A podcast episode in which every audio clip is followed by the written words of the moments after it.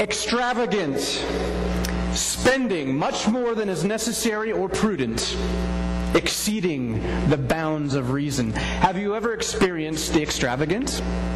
Maybe you've stayed in a fancy hotel, been on a luxury cruise, anything like that. One time, Corey and I were backpacking in Europe, and we got to visit Versailles, you know, King Louis XIV's palace, and just his dining room, right, covered with gold and ivory and extravagant, spending much more than is necessary or prudent, exceeding the bounds of reason. Extravagance is, is oftentimes relative to what you have, isn't it? It's not necessarily spending as much as King Louis XIV or going on a luxury cruise. In fact, I was serving down in a church in California before Corey and I moved up to Washington. And when we were called to come up to Washington, the church we were serving at gave us a going away party. A good friend of mine named Dan uh, was at this going away party, and he was one of the top animators at Industrial Light and Magic for Lucasfilms. He worked on some of the Star Wars stuff. He didn't write the stories, but you know the, the prequels, but he got to animate some of it and Terminator or something like that. Pretty cool. Well, anyway, he decided to go to seminary. The Lord was calling him to seminary, so he left this high paying, pretty fun job, and then he was living in this dormitory style apartment. The guy never had 20 bucks at any given time in his pocket. It's what happens when you go to seminary, usually. And so uh, at this going away party, he got choked up and said, You know, I don't have a lot to give you, but I want to offer you something because we're both Star Wars nerds. He takes me to his car, looks around like, was he going to give me drugs or something? He looks around and pulls out this jacket. On the back, the logo is Industrial Light and Magic. And uh, on the front, Rebel Unit. It's got the Rebel Alliance logo on there. This is about all he had left of the remnant of that, uh, besides some pirated software and stuff. But um, for Dan to give me this coat, was, in my book, extravagant. I tried and tried not to take that jacket, but I soon figured out that it was going to offend him not to take it. Spending much more than is necessary or prudent, beyond the bounds of reason. Extravagant. This evening, we're going to encounter extravagance in our text. We're going to see some awesome examples of extravagance and some counterfeit examples of extravagance. And I want us to try and sniff it out as we go through the text. Now, I'm going to read a lot, 26 verses, and I'm going to break it up for us in three nice sections. So, would you stand with me? Get your, your legs ready to stand for a little bit. I'm going to read John 12, 1 through 26. This is a familiar story to a lot of people, the Palm Sunday story. So maybe instead of following along with your Bible, if you, if you want, visualize it. Jesus, therefore, six days before the Passover, came to Bethany, where Lazarus was, whom Jesus had raised from the dead. So they made him supper there, and Martha was serving, but Lazarus was one of those reclining at the table with him. Mary then took a pound of very costly perfume of pure nard, and anointed the feet of Jesus, and wiped his feet with her hair, and the house was filled with the fragrance of the perfume. But Judas Iscariot, one of his disciples, who was intending to betray him, said, Why was this perfume not sold for 300 denarii and given to the poor people? Now, he said this not because he was concerned about the poor, but because he was a thief. And as he had the money box, he used to pilfer what was put into it. And therefore Jesus said, Let her alone, so that she may keep it for the day of my burial. For you always have the poor with you, but you will not always have me. Now there was a large crowd of the Jews, and they learned that he was there, and they came, not for Jesus' sake only, but that they might also see Lazarus, whom he had raised from the dead. But the chief priests planned to kill Lazarus, because on account of him, many Jews were going away, and they were believing in Jesus.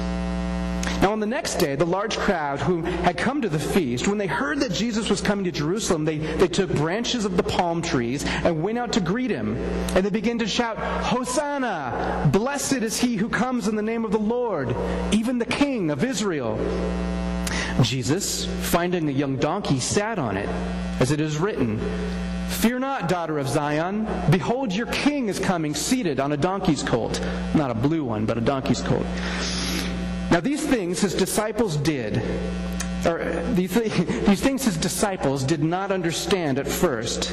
But when Jesus was glorified, well, then they remembered these things that they were written of him and that they had done these things to him. So the people who were with him, when he called Lazarus out of the tomb and raised him from the dead, they continued to talk about Jesus. For this reason also, the people went and met him, because they had heard he performed this incredible sign. So the Pharisees said to one another, You see that we're not doing any good. Look, the world has gone after him. Now, there were some Greeks among those who were going up to worship at the feast. These then came to Philip, who was from Bethsaida of Galilee, and they began to ask him, saying, Sir, we wish to see Jesus. And Philip came and told Andrew, and Andrew and Philip came and told Jesus. And Jesus answered them, saying, The hour has come for the Son of Man to be glorified. Truly, truly, I say to you, unless a grain of wheat falls into the earth and dies, it remains alone but if it dies, it bears much fruit. And he who loves his life loses it. And he who hates his life in this world will keep it to life eternal. If anyone serves me, he must follow me. And where I am, there my servant will be also. If anyone serves me, the Father will honor them. Father, this is an incredible story. All the more incredible because it happened. I pray that you would open our hearts and our ears, open ourselves up to you to speak to us through this text. Recreate us, make us men and women who are able to trust you with our whole lives. Amen. You may be seated.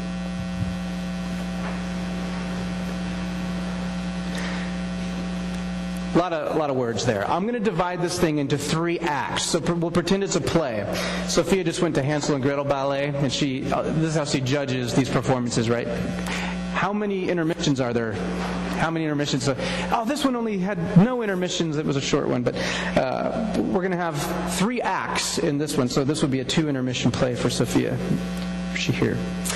Just before this story that we're going to look at, Jesus has raised Lazarus from the dead. Remember, Lazarus was this guy who was friends with Jesus and he died. He was in a, a tomb for four days. He had two sisters, Mary and Martha. And Jesus came into town and with a word spoke Lazarus back to life, resuscitated him. All right? So now they are back at Lazarus's crib, for lack of, a, lack of a better term, but they are chilling with Lazarus and Mary and Martha.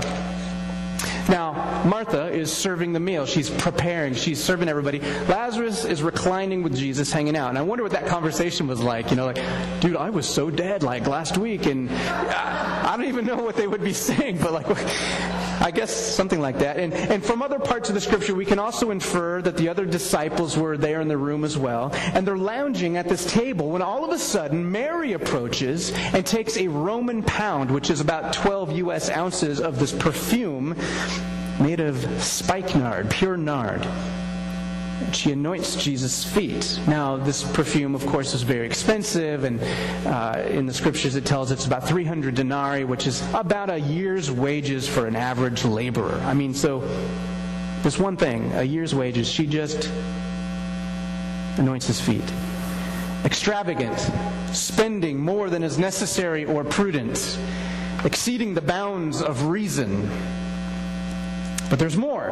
Not only does Mary anoint Jesus' feet with crazy expensive perfume, but she touches his feet. I mean, that's inherent in anointing the feet, but that's a big detail because you didn't touch other people's feet. That was a job for servants. Here, Mary is one of the mistresses of the house. You know, she would normally have servants to do this kind of job. She gets down, touches Jesus' feet, with this expensive, extravagant gift. And to take it one step deeper, she does it with her hair. Her hair. From all we can tell, Mary and Martha don't seem to be married women. And for an unmarried woman, especially, to have your hair down in the presence of men was kind of a, could be seen as a sensual act. But more importantly, a woman's hair was her glory her glory. And so to, to, to put herself in the position of a lowly servant, to give all that she had, this extravagant gift, and then to wipe this man's feet with her hair, extravagant. Extravagant. Mary's not thinking sexual here with her hair down. She's thinking devotion. Extravagant, extravagant devotion. Now, in contrast to Mary's extravagance stands Judas's stinginess. And he gets all uptight about it and says that it's wasteful, right? He's a pragmatist. And never mind that the scripture tells us that, you know, he was a thief and he used to steal out of the money box. Judas voices an opinion that's pretty common, I think, in our culture. What could have been done with that money? Could it have been used to, to serve the poor? Could it have been used to feed how many mouths, put food on a table, to plant a tree for heaven's sake, but not to wipe on somebody's feet? There's all kinds of less extravagant ways to spend that money.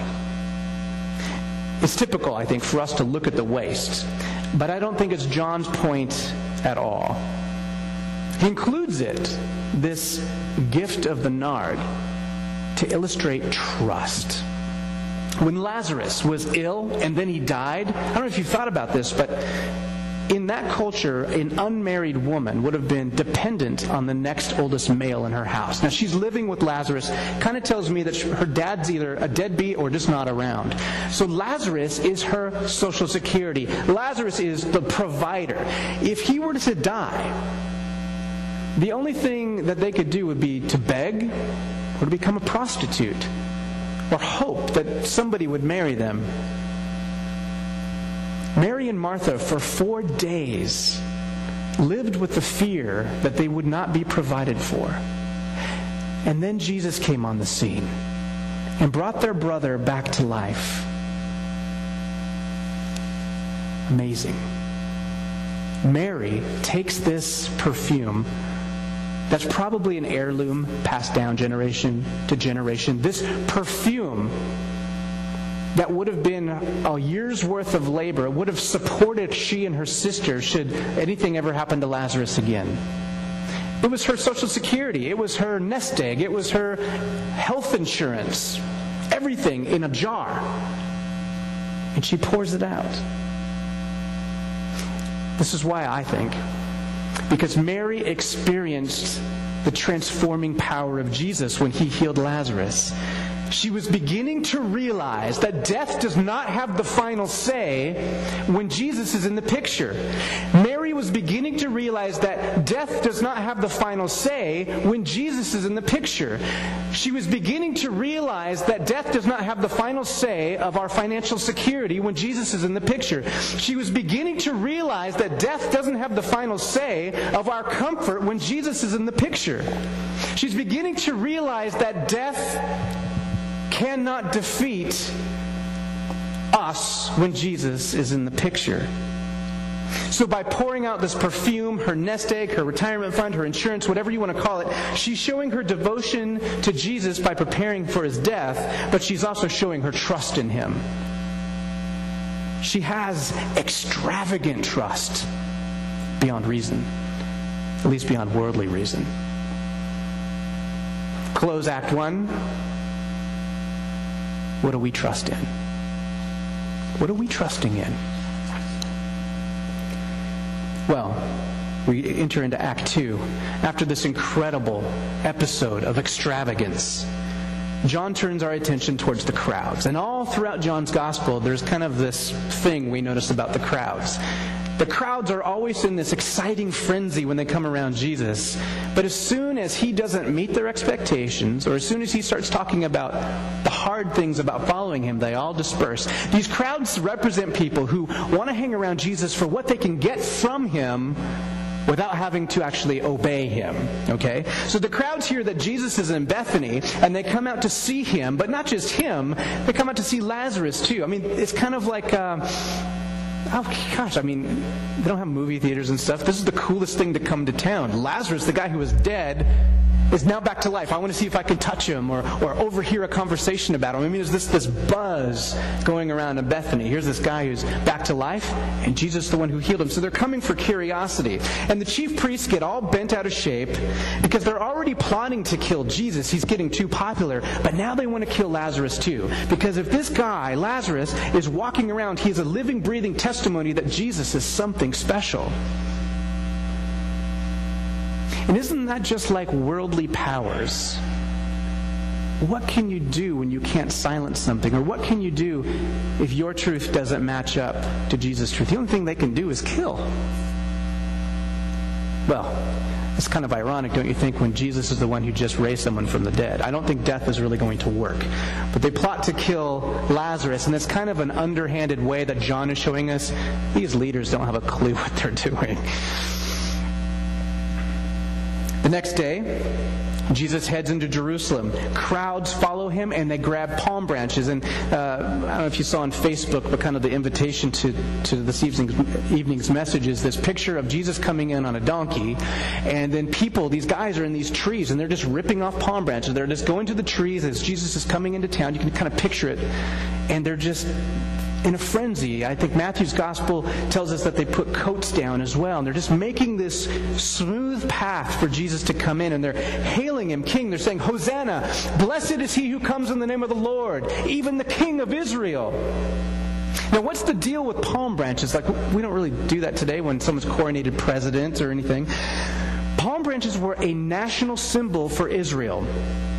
Now, in Jesus' day, Rome occupied Jerusalem, right? We've kind of gone over that week after week. But before Rome occupied Israel, there was another, well, lots of nations over history, but Syria was a big nation, came and crushed Israel.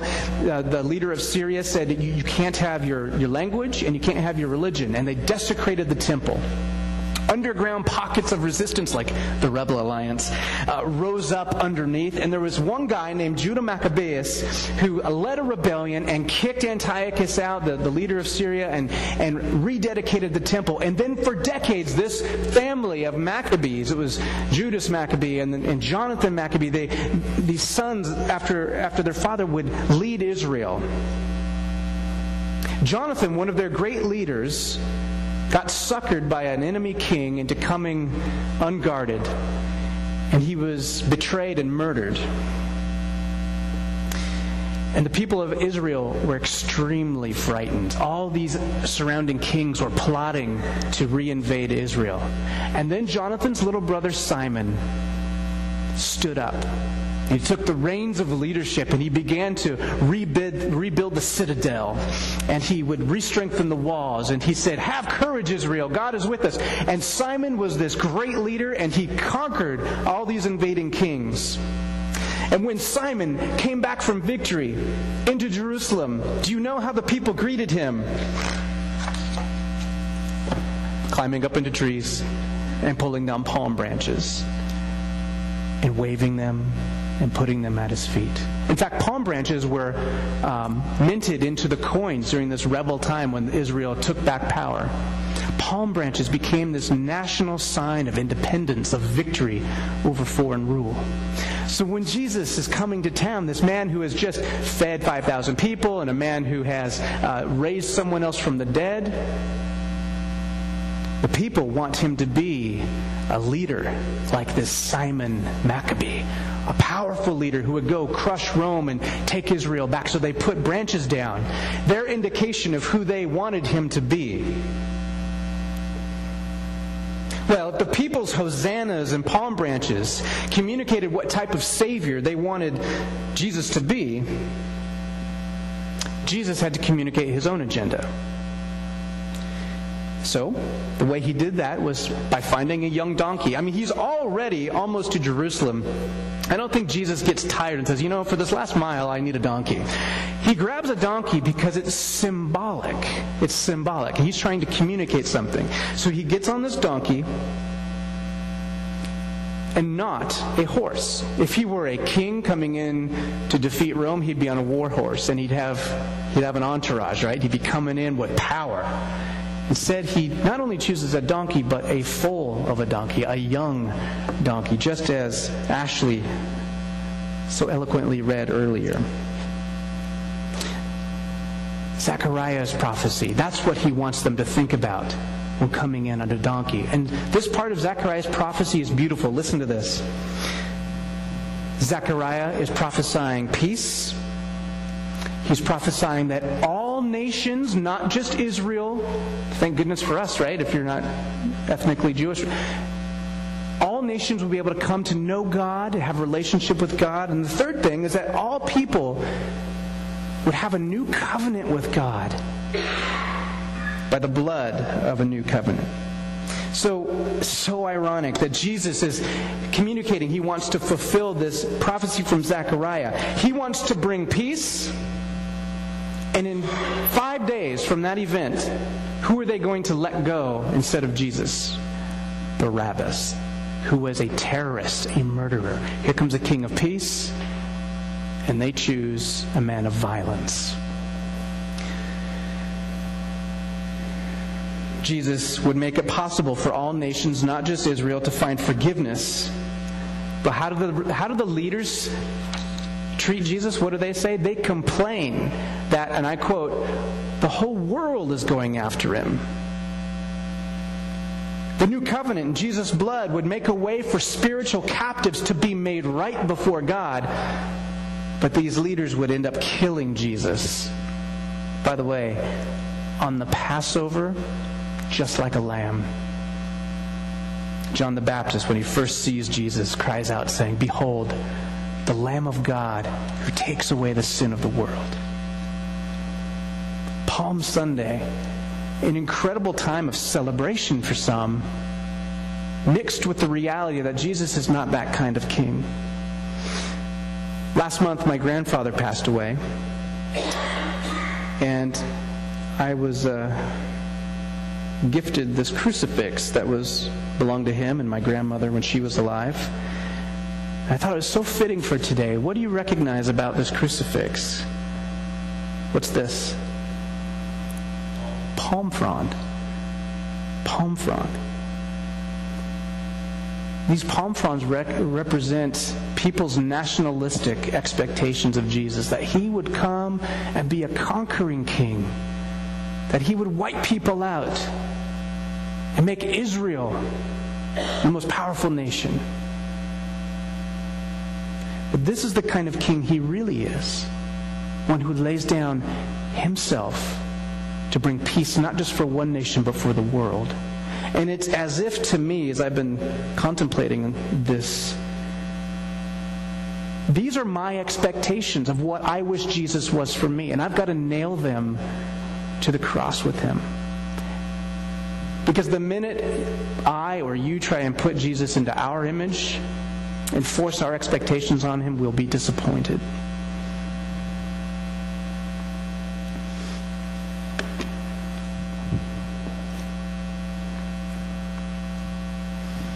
I wonder how many times our expectations of God get in the way of our really knowing God. On the front of your bulletin, there's a quote by N.T. Wright. I'm going to read it now. As we arrive at Jerusalem with Jesus, the question presses upon us Are we going along for the trip in the hope that Jesus will fulfill some of our hopes and desires?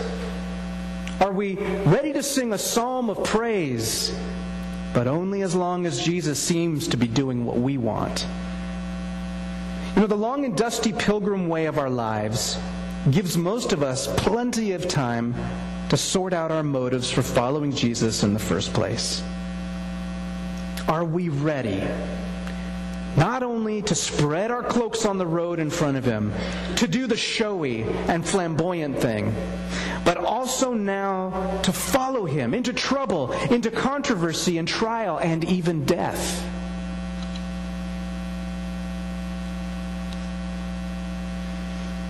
In Act 1, we see Mary's extravagant show of devotion and trust. In Act 2, we see these crowds come and they have a celebration, but it's a misguided celebration. Their celebration was, was frenzied. I mean, guys ripping branches off trees and laying them in front of Jesus, singing hosannas. In just a matter of days, those same people would scatter. You know who would be under the cross when Jesus is crucified? Mary. None of these crowds. As we transition to Act 3, we open with the Pharisees saying the whole world is going after him. In fact, John tells us that the Greeks were seeking Jesus. And these aren't necessarily people from the country Greece. Greek was like the common language of the Mediterranean. It was a trade language. So you're from Rome, you speak Latin. I'm from Israel, I speak Hebrew. But when we get together to trade, we would speak Greek. It was a common language. Everybody kind of knew it. And so when it says here that the Greeks were seeking Jesus, it means every person from the known world who was there for Passover was seeking Jesus. Kind of a fulfillment of that prophecy, the nation's coming. Remember, pa- Jerusalem was about 80,000 people. At Passover time, you would get 200, 250,000 people, pilgrims from all over, converging on the city. And they're speaking Greek. So these Greek speakers were coming and seeking Jesus. John adds this kind of cool detail that they go to Philip first. Philip, of all the disciples, has a Greek name, so maybe they felt more comfortable going to him. And so Philip then goes to Andrew, and Andrew and Philip go to Jesus, and they say, "Hey, these these people want to come talk to you." Jesus doesn't really seem to address them directly. He doesn't even really, apparently, ad- address their question at all. But what he says is extremely, extremely relevant. He says, The hour has come for the Son of Man to be glorified. And do you know what the glory of the Son of Man is? His death on a cross. His death on a cross. Most people, uh, most of the people Jesus was talking to were these agrarian types. That means, you know, like I think it's cool. I've got some raised bed planters. We're going to put some more in. But if push came to shove, we, just the way our personal Eldritch econ- economics are, we could afford to buy produce at Haggen or something like that, the farmer's market. We think it's fun and we think it's a good use of our property to grow food. These folks were subsistence farmers, so they would have their own, each family would have a plot and they would, you know, if the land didn't produce, they didn't get those vegetables that year, okay? So Jesus starts to use this agricultural term, it's maybe a little foreign to us, maybe not to Wayne Youngquist because he is a seed master, but, uh, you know, most of us kind of have to think about this a little bit. But Jesus tells them, uh, unless a grain of wheat falls into the earth and dies, it remains alone. But if it dies, it bears much fruit. You see, the Greeks could seek Jesus all they wanted. But if he didn't die and atone for their sin, the Greeks, the Jews, you, me, none of us would really be able to come to Jesus. We all need forgiveness. We all need forgiveness for our sin. Like a seed that falls from a plant, it's a seemingly dead grain buried in the earth like a tomb. Unless it dies and sprouts, there can't be new life. And just days, just days from this statement, Jesus is going to be crucified. It's the Father's plan from the very beginning. Jesus is going to be that seed that dies, that we would have new life. He's going to take the full brunt, the full force of evil the full force of evil that you and I help perpetuate, the full force of evil that you and I actually deserve to take, he's going to take it on himself for you and me. Extravagant, spending much more than is necessary or prudent, exceeding the bounds of reason. Jesus' love is extravagant. Now, here's the deal. He calls us to be his disciples, his students. If his love is extravagant, he's calling us to have extravagant love too. He says, He who loves his life loses it, and he who hates his life in this world will keep it until eternal. Now, what is going on here? I thought Jesus came that we might have life and have it abundant. It says so in John 10. I thought I was supposed to enjoy creation. I thought I was supposed to love life, that Christianity would, you know, mark my life with joy. All true. All true. This is a common saying in those days. So it's like hyperbole, uh, saying something to the extreme to make a point. Jesus is saying if you love your life in this world more than you love me. You don't really know what life is. If, on the other hand, if you hate your life in this world compared to following me, you've got it figured out. Jesus is saying, Wake up. I am the most important thing in your life, and I alone can give you full, abundant life. I alone breathe life into you. And that is exactly what he's saying. It means he who views worldly pleasures as less important than trusting Jesus will keep their lives for eternity. So, how do we die like seeds in order to fully live? What do we need to do in order to live extravagantly and love extravagantly? Mary died to her instinct for self preservation. She poured out her worldly trust in a jar on Jesus' feet. And maybe, you know, one of the things I've been pondering, you have to figure out what God's doing for you, is dying to my expectations of who God is and what I want Him to do and be for me. My expectation of comfort that makes one hoard resources out of fear. Expectations of popularity that maybe makes us compromise truth. Expectations that health is a right of mine and causing me to want to curse God if I'm not healthy or not well or people in my life are not well. I need to die to expectations of myself being the center of God's thoughts. We're often, I think, self centered towards God, focused on what we want more than what God wants for us. Being a seed that dies is a call to humility. And I love this definition of humility. I ripped it off from somebody. Can't remember who. Humility is not thinking less of yourself, right? You are made in God's image. So humility is not thinking less of yourself, but is thinking of yourself less. Thinking of yourself less and God's plans for us more. So, what is your pure nard? Your jar? What is it? How could you trust God so extravagantly that people might say, You're exceeding the bounds of reason? You don't look normal. You don't act normal.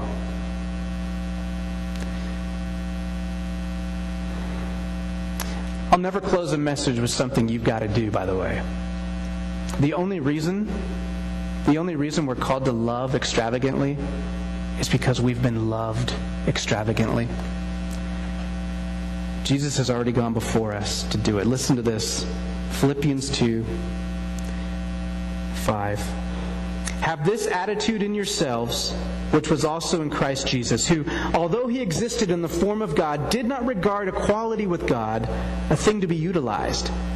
He emptied himself, taking the form of a bondservant, and being made in the likeness of men, he humbled himself by becoming obedient to the point of death, even death on a cross. And it's for this reason also that God highly exalted him and bestowed on him the name which is above every name, so that at the name of Jesus, every knee will bow of those who are in heaven and on earth and under the earth, and that every tongue will confess that Jesus Christ is Lord to the glory of God the Father.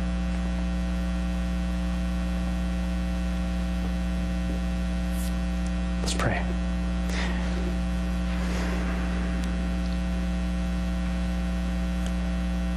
Jesus, I thank you that you loved us so extravagantly, beyond what is really even comprehensible. I, I can't wrap my mind around it.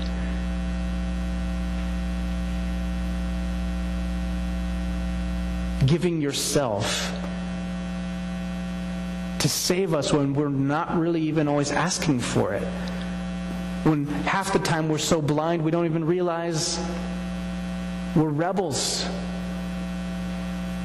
Part of the other time we just don't care.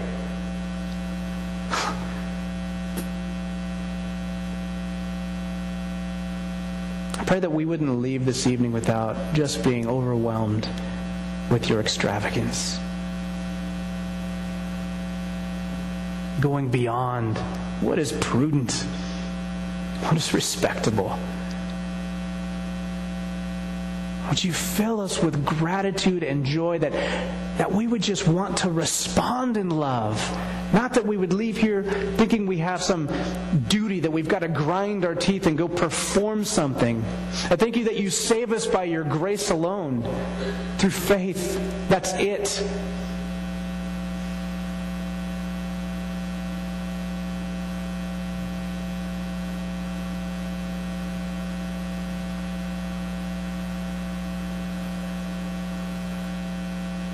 show us how to really live by dying to those things that take your place in our lives. Amen.